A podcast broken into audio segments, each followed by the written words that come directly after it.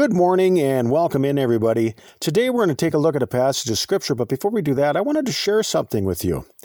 Can you ever remember a time when you were a young child that you went out to play in the snow? One of the adults had gone out before you, leaving some large footprints in the deep snowfall. Step by step, you'd follow their tracks, following the path that they had already walked.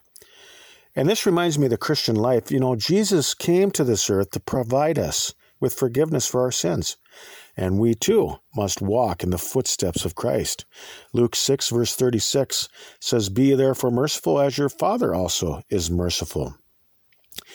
Reconciliation is the restoration of estranged relationships that have become broken because of sin. And in the church, when somebody sins against another, they need to be capable of confessing their faults.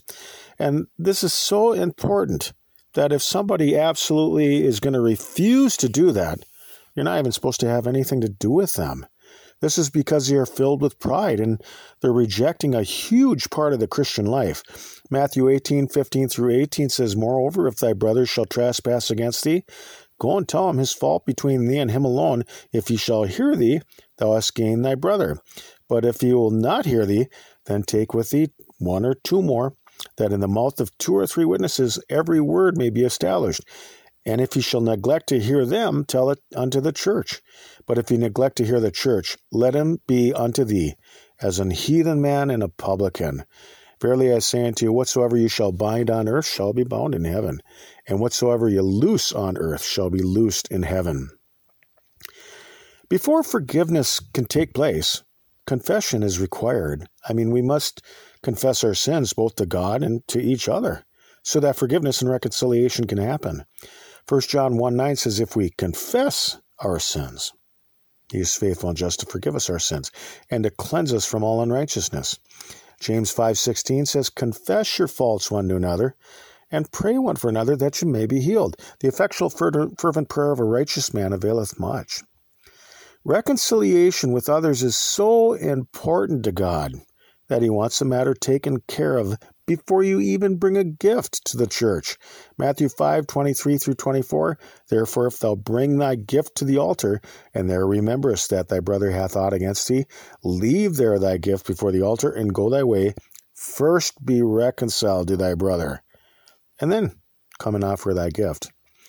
Christianity is the ministry of reconciliation, exemplified in the merciful forgiveness of Christ our Savior and He cleanses us of our sins so that we can be in a new relationship with the Heavenly Father. We need to extend that same mercy and grace to one another in the church so that earthly relationships can be restored. Look at 2 Corinthians 5 18 through 20. And all these things are of God, who hath reconciled us to himself by Jesus Christ, and hath given to us the ministry of reconciliation.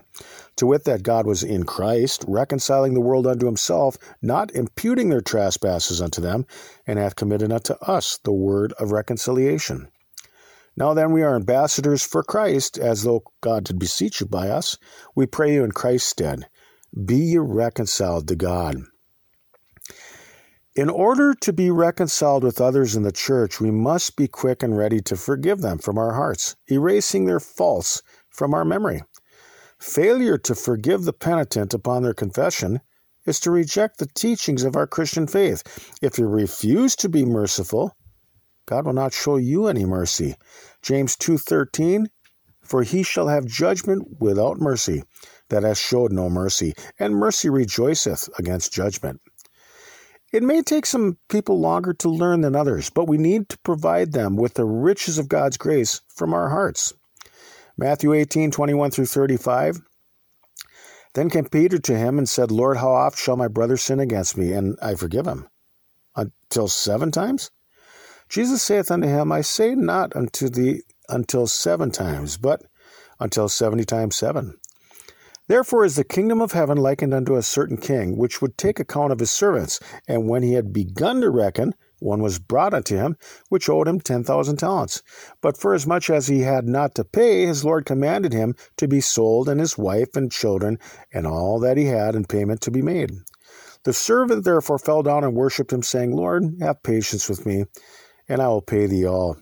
Then the Lord of that servant was moved with compassion and loosed him and forgave him the debt. The same servant went out and found one of his fellow servants, which owed him an hundred pence.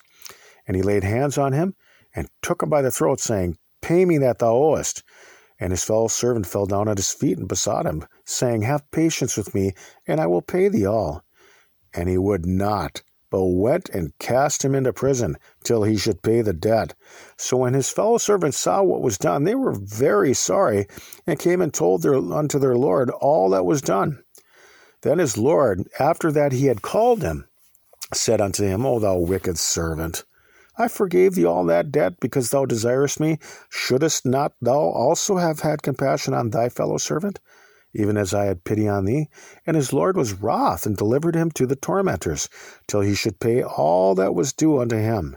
So likewise shall my heavenly Father do also unto you, if ye from your hearts forgive not every one of his brother their trespasses.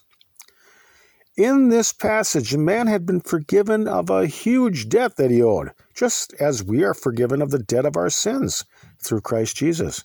But instead of showing that same mercy to others, he closed off his heart to their compassionate plea. If genuine forgiveness has taken place, immediate reconciliation will take place because the event has happened, uh, or the event that happened is quickly forgotten.